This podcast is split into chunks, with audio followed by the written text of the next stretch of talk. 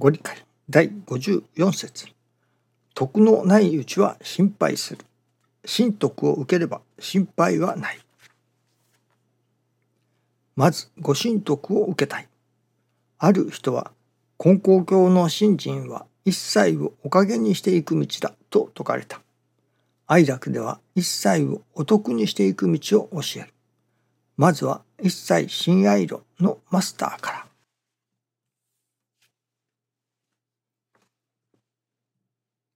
一切親愛論昨日もいただきましたように一切が親愛と分かる。分かるだけではまだ十分ではないと。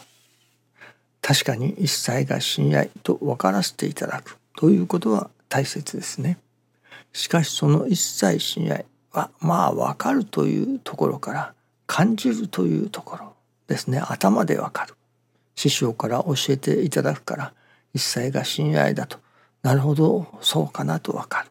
そしてそこからさらに自らの新人体験を通して一切が親愛というものを実感として感じるようになる。その感じる。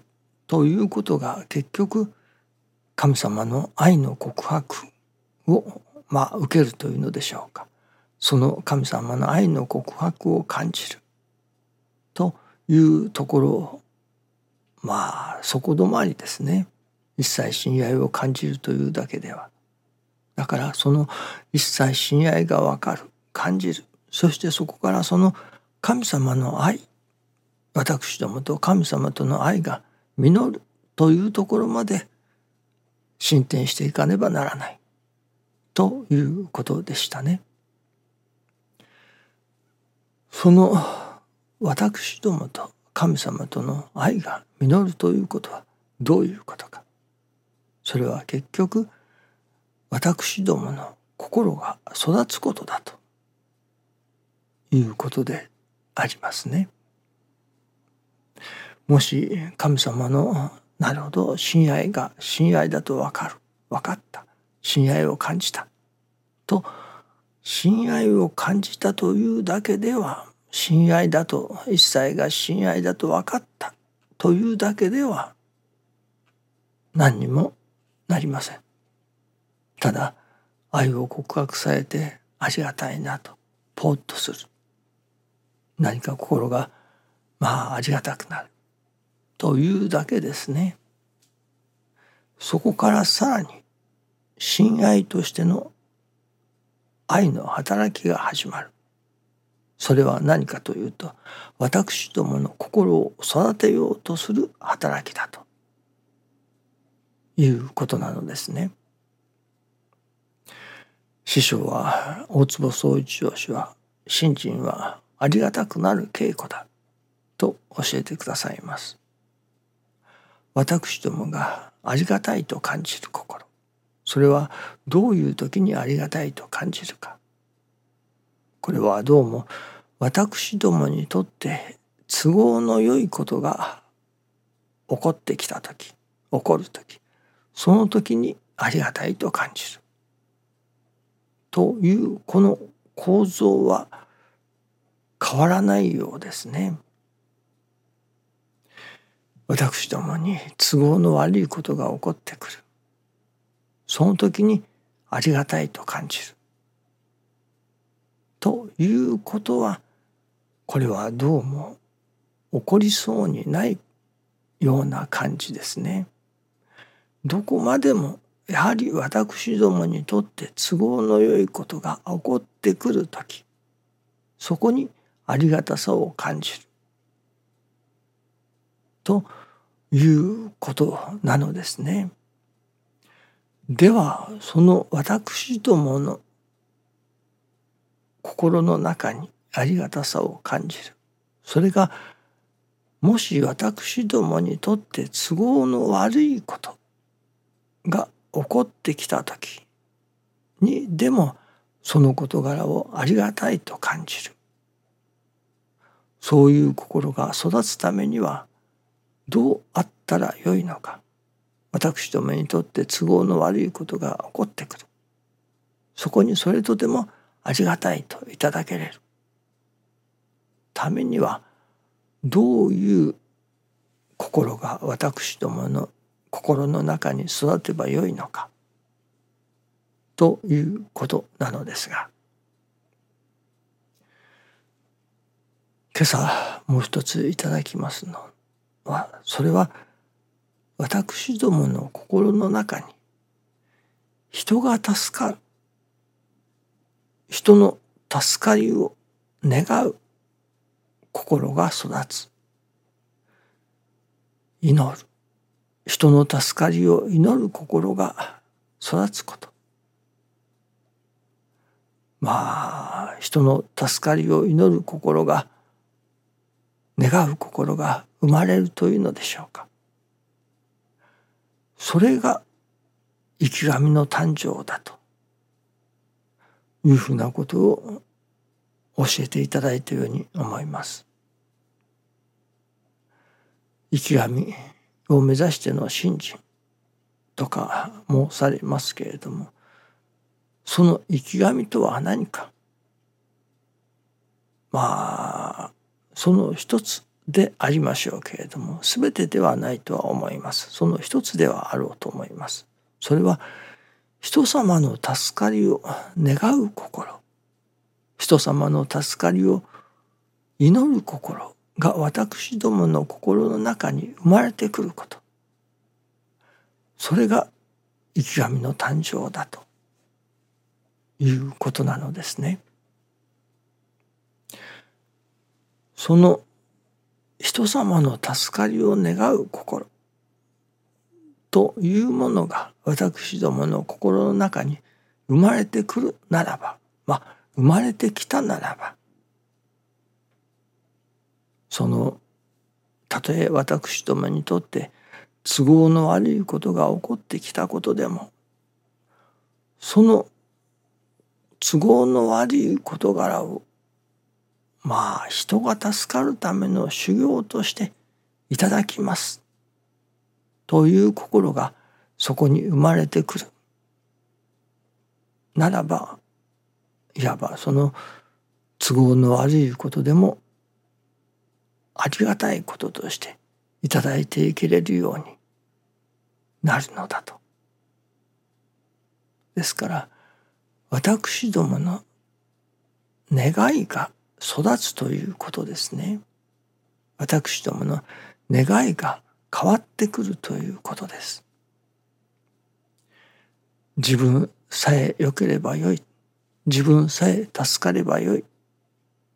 それこそ自分さえ利益が上がればよい。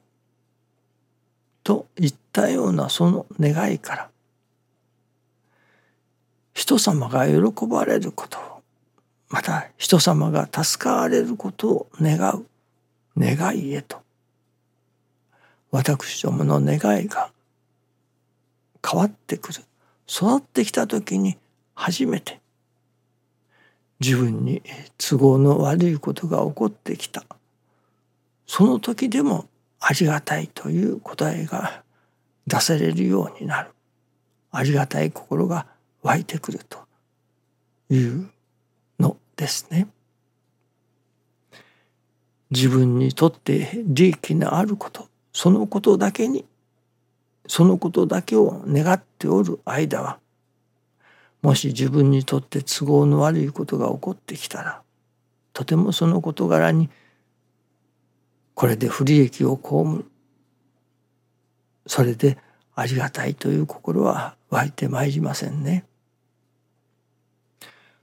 そこになるほどこれは私には不利益だけれどもあの人が助かりさえすれば人が助かることを願う心がその願いが育ってきておるならばなるほどこれは私には不利益だけれどもあの人にとってはこのことが利益になる。あの人が助かることになる。というその人の助かりが願えれる時に初めて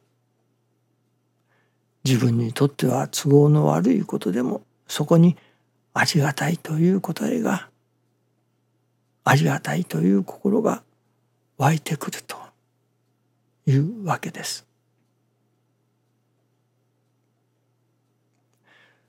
ですから私どもの願いというものが育たねばならない変わってこなければならないではどういう願いが育てばよいのかそれは人が助かることを願う願いが祈りが私どもの心の中に育ってくるということなのですね。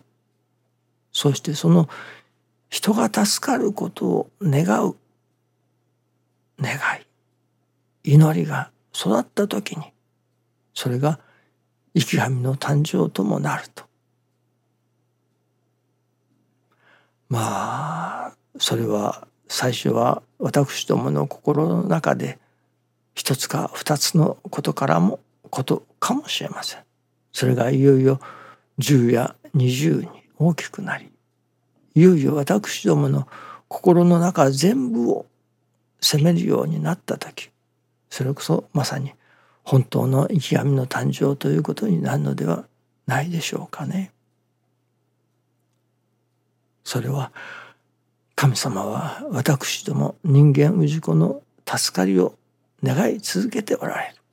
それこそ万年億万年かけてでも人が助かること人が幸せになることを願ってくださっておる神様だというわけですから私どもその人が助かるということをそれこそ全身全霊を込めて願うことができる祈ることができるようになるならばまさに神様の心とお心と一つになるということでもありましょうからね。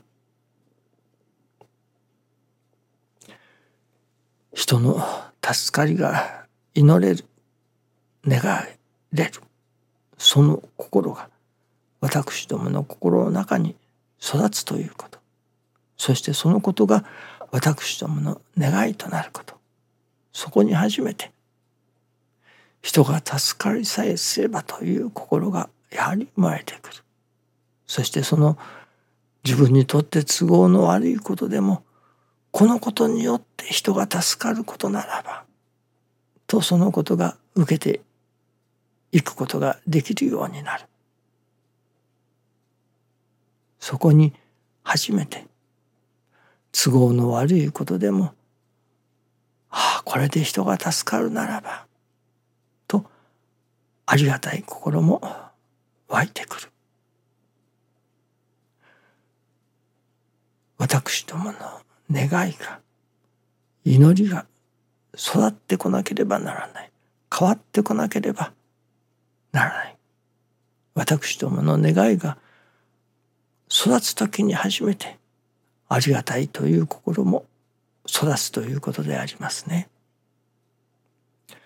どうぞよろしくお願いいたします。ありがとうございます。